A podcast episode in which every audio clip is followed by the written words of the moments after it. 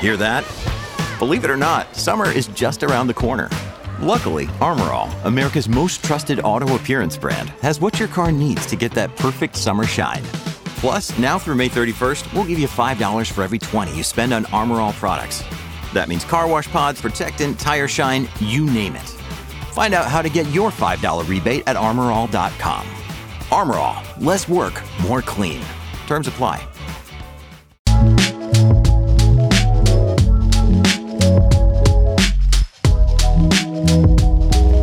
Everybody, and welcome to the keynote for today's Net Zero Carbon Summit. We're so glad you chose to join us, especially now as it's such an important time in this uh, ever changing landscape of sustainability within supply chain and logistics.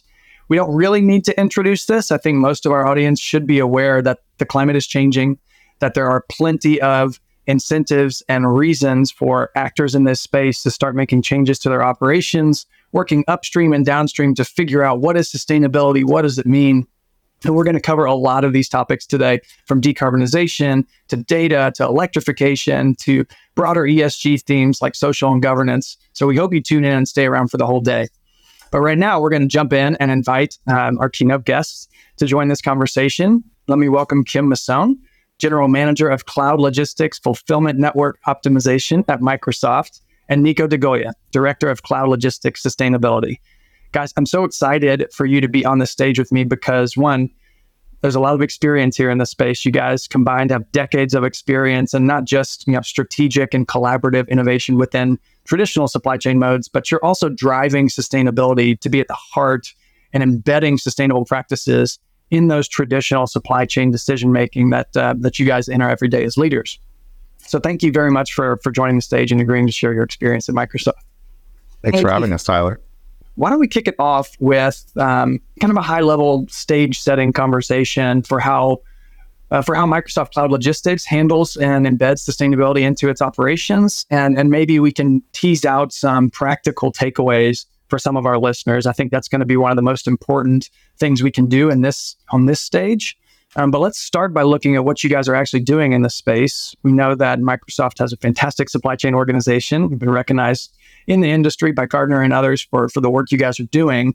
Um, but sometimes I think the sustainability piece may get lost in the general excellence that you guys try to portray. So let's dig into maybe some high level themes that we can focus on for, for the rest of the conversation.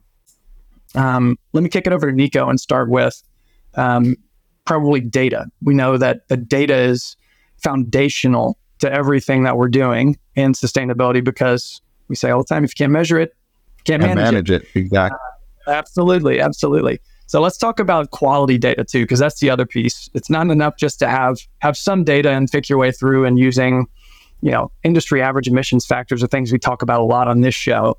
But we know that we've got to get better, better, higher quality data to actually make decisions on the ground and then track that over time to see how we improve it. So, can you just talk a little bit about the importance of data for sustainable logistics? Yeah, of course, Tyler. So, as you said at the top, you know, you can't manage what you don't measure, and being able to measure alone is not enough. You need to make sure that what you're measuring is actually what's occurring within your organization. As a global logistics and fulfillment organization, we move, you know, thousands of loads around the world, um, you know, all the time. And so for us, making sure that we have the highest quality data is of the utmost importance and that we're translating that high quality operating data that we have into equally high quality sustainability data that's fit for decision making purposes. And we do that using a couple of different ways. So, first, of course, all of our uh, emissions calculations follow the Global Logistics Emissions Council framework, also known as the GLEC framework or ISO 14083, uh, which is an industry standard for the calculation of greenhouse gas. But that's just a framework, right? It gives you the guideposts to be able to calculate in accordance with the greenhouse gas accounting protocol and other, you know, kind of larger standards. But it doesn't tell you exactly what data you need to feed in there. That's up to us. That's up to us in our operations. And so we partner very closely with our logistics service providers and our fourth party logistics uh, provider to effectively aggregate, clean, validate all of the data at the highest level of resolution possible, all the way down to the IMO number on the vessel, the flight number, et cetera, so that we can make sure that as we're doing the emissions calculation with a combination of first party and third party software, that we're applying the correct emissions factors so that we can begin to differentiate between aircraft type A and aircraft type B, or trucking route A and trucking route B. So that operationalization, or rather that feedback loop between operating data to sustainability data and then sustainability insights back to operations is really where that flywheel it, it generates the most value when we talk about data in the sustainable logistics space. Thank you for clarifying that. And you mentioned some things there that I think are really key for listeners to understand, and that is that all data is not good data, and context matters and nuance matters in this because, as you said, you could take the same truck driving the same route on different days and different carriers and have different emissions profiles. And if you don't have the data to be able to understand and interpret and then apply that back to the decision making process, you're not going to make progress as fast as you should. So thank you for calling that out. Let's bring Kim in for just a minute and talk about um, how this data gets used in the team setting. So you're managing a team of, of logistics experts here at Microsoft. How does having that data and having it close to real time how does that influence decision making with the team? So I, I'm going to start by saying it's not just the team, but it's also taking it up right to executive level management and getting the funds you need to do what you need to do. And so data is critical to make that happen. As Nico said, you know, it, it, carbon data is new. It's something that we definitely need to add in everything we look at. And I know traditionally, having been in logistics for a long, long time, right? It's always about cost. It's always about transit time, how fast, slow, et cetera, that you need to get something there, how you can optimize. But when you're bringing in that carbon element, it now becomes completely different in terms of how you're looking at that data. And I knew early on as a team, everything we looked at when we're looking at our network or when we're looking at you know, a particular transaction, we needed to make trade offs, but we wanted to make sure that not only did we have the cost and the transit time, but that we absolutely knew the carbon impact, our emissions impact. And having um, ensured that everybody is on the same page, the first thing you need to start out with is really a mission statement that everybody aligns to. And that mission statement is constantly um, reiterated to senior level executives that this is what we're trying to achieve. And Microsoft has very aggressive goals for 2030, right? To get to, I believe, negative uh, net car uh, net carbon, right, Nico? So we had to have a bold, um, actually, mission statement. So with that, Nico, what's our mission statement? Yeah. So Kim challenged us as a team to figure out how do we actually embed sustainability as a way of working across the organization and logistics and fulfillment here in the cloud supply chain. And so, uh, just over a year ago, we articulated a new mission, which is that we strive to design and execute the world's most innovative, efficient, and sustainable logistics network of any hyperscaler organization on the planet. And that really enables us to pull everybody together, as Kim said, you have to align the entire organization behind what we call a direction of travel. Where are we going on sustainability? And we want to be number one. It's bold, but I think if you don't have that foundation, you're not going to have clarity for the team and or your organization and supply chain and it doesn't give you the focus that you need. And so everything we look at, we have that mission in mind and it really challenges us to really go out on limbs and do things that we probably wouldn't have done in the past. And of course, that's underpinned by the data, right? Like, so it's that mission statement is our direction, and the data is our foundation upon which we build all of the programs. Well, let's call that our first our first pillar that we're talking about, looking at the importance of data. Let's pivot now into how that data is used and how you can use that to optimize existing activities in the supply chain. So, and I'd, I'd love to make this practical and bring in some examples too. So let's start um, maybe with Kim, and let's look at as you know a high level leader in the organization. You want your teams adopting these strategies you just mentioned, high level, and then applying them. How's that? How's that happen in practice? Well, I'll give you one recent example. Is that we really had to take a look. We've had just this explosive growth uh, from COVID to today And we really needed to kind of take a look at our network and really optimize that network as best as we could. And one of the things we looked at doing was building a super hub here in North America. And, you know, we're always looking for efficiencies. That's nothing new. And I've done I've done network optimization in the past, but we when you layer in sustainability, you're now looking at not just carbon emissions, but you're not looking at just transportation, but you're also looking at the building itself, right? And those are new for me, having been in logistics for a while and recently just saying, look, we've got to layer in how important this is by meeting Microsoft goals, right? And so, really looking at that design and the building, I think was critical because we're not only looking at how we can put EV vehicles in place, how we can just optimize and reduce, believe it or not, 60% of our carbon emissions across the network for North America. But now, can we have a leading building from a platinum level that really will make a difference and set the standard, I think, as we go forward, not just for Microsoft, but for the industry and challenge the industry that we can do better, right? That's definitely the goal is seeing some of these strategies be replicated and snowball down through the industry. And as you bring on partners, you mentioned EV charging, right? That's not a decision that happens to somebody who's building a building without a fleet, right? You're engaging with your supply chain, you're engaging with the trucking companies and the and the fleets to say, hey, if we build this, will you come? So my question around how you use that data to optimize now is when you're engaging the supply chain and you're engaging your partners, how do those conversations happen in practice? And maybe Nico, you can talk just a little bit about the strategy there because um, it's it's so important that those players are being brought along with you as you're trying to drive change in the industry, right? Yeah, I think that you know implicit in what Kim was saying is that when we look at network overall for North America, and we were seeking to optimize it because of that explosive growth that she mentioned, right? We we we we were doing it the traditional way previously, which is to say we were looking at the cost and we were looking at the cycle time impact and figuring out how to reduce both of those things. And now we have this third C that we've added in there, which is carbon, which is the stand in for all greenhouse gas emissions. We obviously look broader than just the carbon emissions themselves. We look at all greenhouse gases. But when we look at it from the lens of those three C's, we make really conscious decisions, both about the building location, but also to Kim's point about building envelope itself. And Tyler, your question was around how do we actually bring the partners along?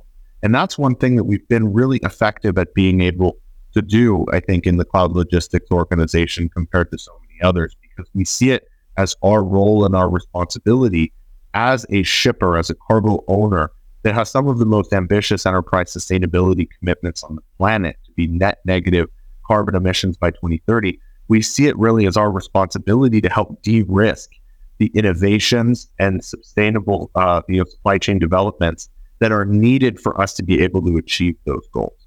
And so when we look at putting in EV charging, for example, that was a multi pronged process where we had conversations with our customers, the data centers within Microsoft, to understand what the development timelines were looking like in terms of where they were building out new data centers so that we could, of course, geographically position our future hubs in the correct spot to reduce emissions.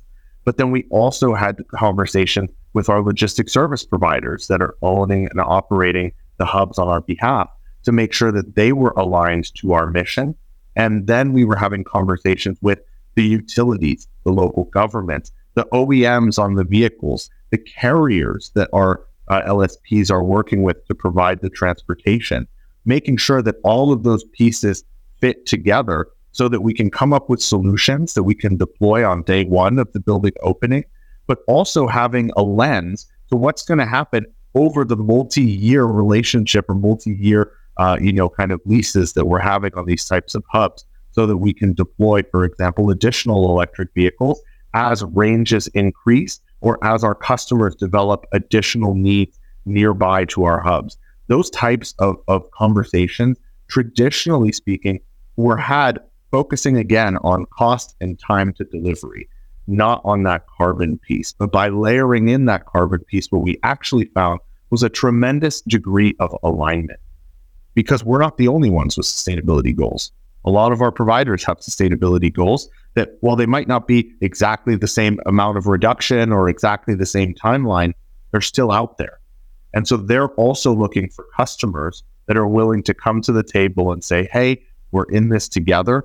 How do we collaboratively build a transportation system of the future using these hub networks that we were talking about earlier? I, I want to go on one point, Nico, that you mentioned, because what I'm hearing from the LSPs, and I think you've heard this as well, they want to see more companies push them to do these type of things like we're doing.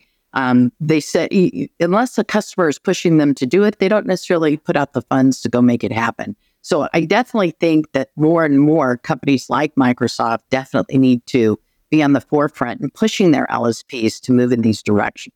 Let's get context. And I, I have a question around that that comes into the the reality of executing on it, which is when we're adding or incorporating sustainability principles and measurement into the way we're designing networks or optimizing routes or doing any of these strategic initiatives how long does it take an organization to get to where that's that's part of their culture because it seems like it is so with microsoft but for newer organizations I, I often think it could feel like a burden when you're being asked to consider this other factor or set this target or report and disclose this way or work with us on something that's new to you.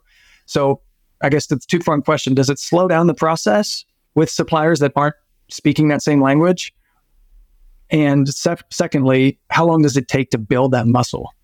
I, I, I actually, I actually think it didn't take. I mean, it took us about a year to get the data accurate, correct?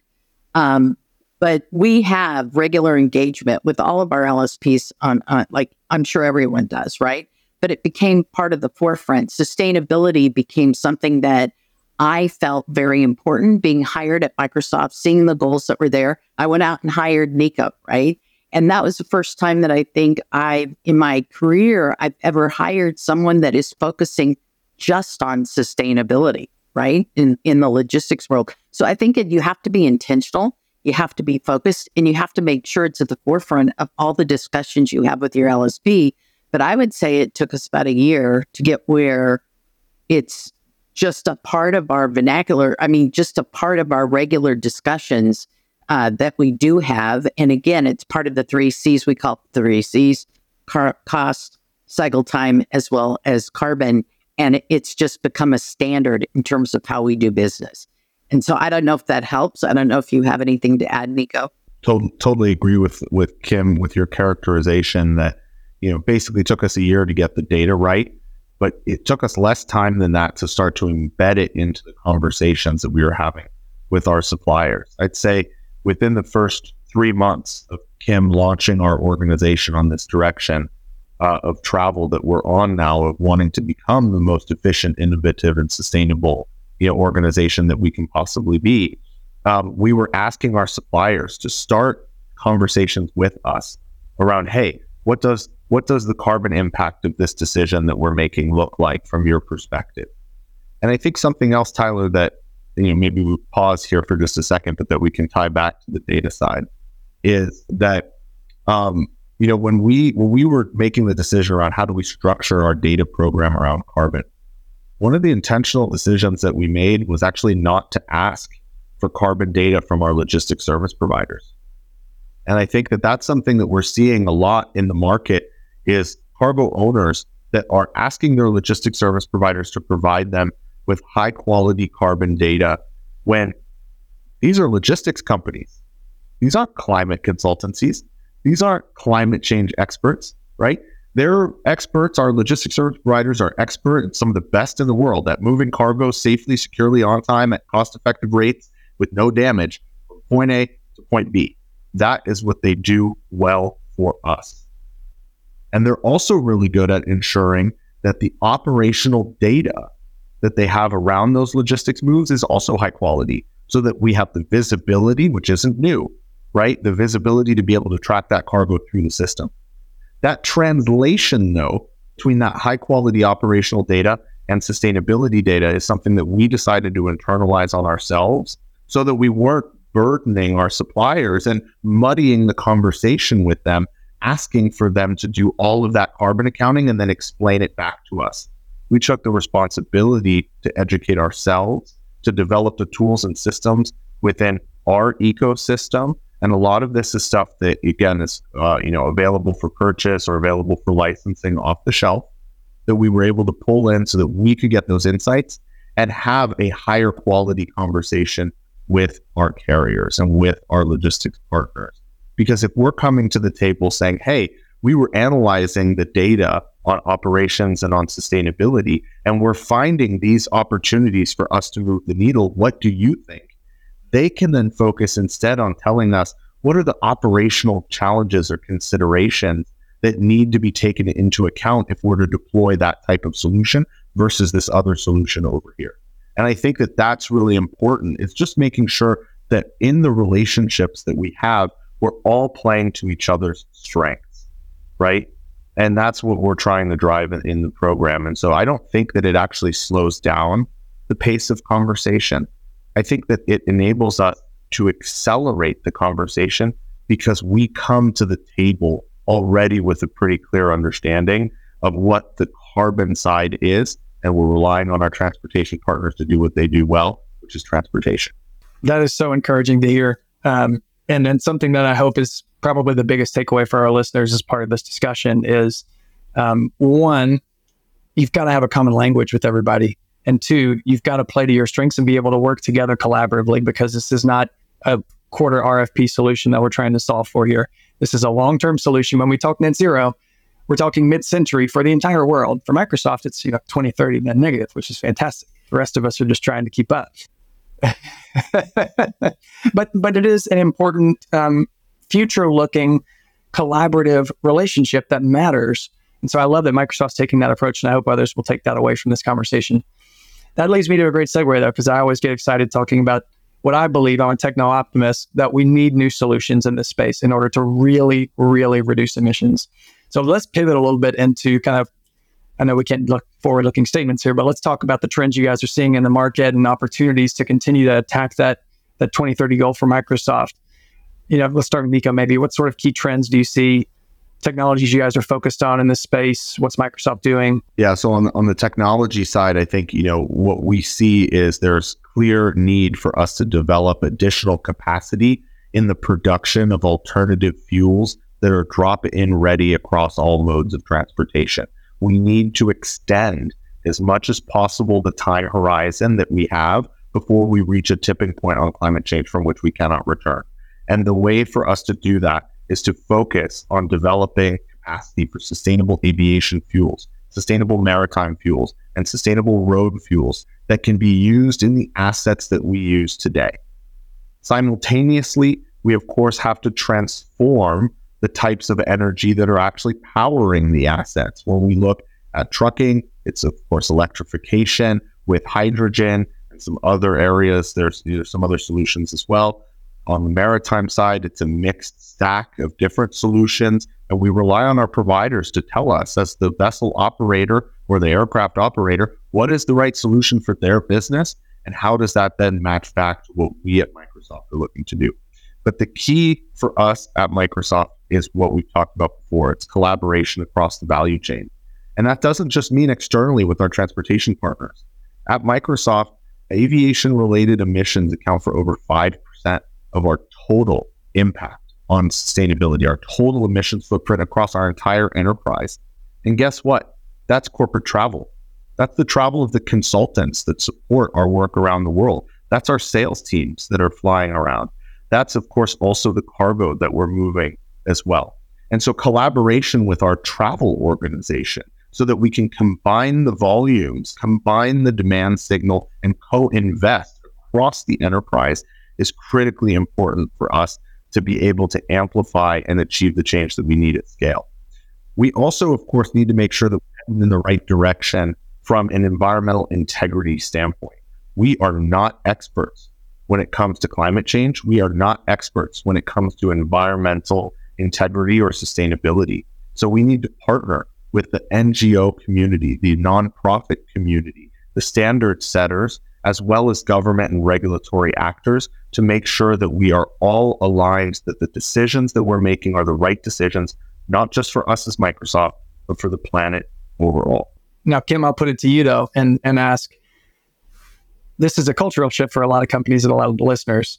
So takeaways for the audience to continue to foster that innovative mindset when you're going out there and working with your value chain? How would you uh, how would you answer that one? Well, I would say first and foremost at Microsoft, which was a surprise to me when I came on board, there is a whole section at the end of the year in your performance review called growth mindset and where you have failed and what you have learned. And so there's definitely the culture that it's okay to fail, that you constantly learn from that. And so what I tried to do just within my own team is to make sure that we're always looking at being one of the first to do any of the new innovations. Because at the end of the day, I don't want to jump a chasm, right? If we fail, that's fine. We learn from it, we move forward. But also, if we do that jump and we take that step, then we're just that far ahead of making it happen. The other thing that's important as we look at taking kind of uh, risks or steps in the sustainability world, specifically around new innovation, I really like us to not just look at it from how that benefits from a Microsoft perspective, but how can we benefit the industry as a whole? What can we do to make a difference? And and really, my team has no fear to go make that happen. Nico's a great one that has demonstrated that over this past year. Um, but I would say, as long as you have the data, I'm going to tie it back to the data because as you're building that data around any of the new innovations, and you have what's called in Latin America, when I had a Latin America team, we used to call it data mata, means data kills. You have data kills, you, you have data, great data, or killer data that we what we call it now is that you can really help set the stage in terms of the story you need to get what you need to move forward with new innovation. So we were able to go out and get funds related to SAF and that partnership with travel because of the great data that we've been able to build up to give that story that we think is going to help us to get to that negative uh, zero in 2030. That is so good. I'm going to steal that data mata. That's a great, great quote. Um, guys, this has been so informative, so encouraging. I hope our audience gets to take away several really practical examples and takeaways that they can implement in their own organizations because the rising tide here needs to lift everybody's boat as we try to take progress here. I'm hearing from you guys, and I'll just repeat and then give you a moment for closing comments briefly. Uh, get get your data, make sure it's accurate, optimize it, work together across the value chain to get the right data to make operational decisions. Make sure you're factoring carbon and greenhouse gases into your network decisions that you're that you're putting together. Work with your customers and your supply chain because it takes everybody working together towards that common vision to drive change, um, and create that culture of collaboration and innovation within an organization. Don't be afraid to take risks. Don't be afraid to fail. This is going to be a long journey. We're all on it together. So encourage everyone to hopefully reach out to you guys after this if they have questions and want to drive their own organizations to that. Um, but thank you for your time and your experience. Uh, any closing thoughts for the audience here as we move forward to the rest of the summit? Yeah, I think I, I think Tyler totally agree with everything you said. My closing comment that I would have is it really is about focusing on just three things: data to know where you are and where you're going, optimize so that you reduce as much carbon out of the system as humanly possible today, and then transform the system for tomorrow by deploying those innovative solutions that we talked about on the call, whether those are electric vehicles, hydrogen vehicles, sustainable maritime fuels, or aviation fuels. And the, the final thing that I think I would also like to add is don't be afraid to have conversations. If you're the customer, don't be afraid to ask your supplier for more information, have a brainstorming or working session, and vice versa if you're the supplier, and we challenge all of our suppliers to do this, if you're a supplier, don't hesitate to raise your hand and say, Hey, I have a crazy idea that we could potentially implement to transform your operations for the better. We need to all help each other get to that future state that we described. And I would say to enable what Nico just uh, noted is actually to have the right foundation for your organization to make sure that you get alignment on what your mission is and make it bold. Don't be afraid, like Nico said. It, we all have to get either 2030 uh, for most of us or 2040. In order to really achieve those goals, we've got to do more and you got to have the right foundation to move forward. So make your mission bold and set that focus and clarity for your teams as well as executive level management you'll find it'll make a big difference as you move forward. I'm really grateful for you two taking the time out to spend with me and with our audience today. And thanks for the audience for tuning in. Look forward to the rest of the summit. Stick around, get active in the chat sessions, and uh, we continue on this journey together. Thanks, y'all.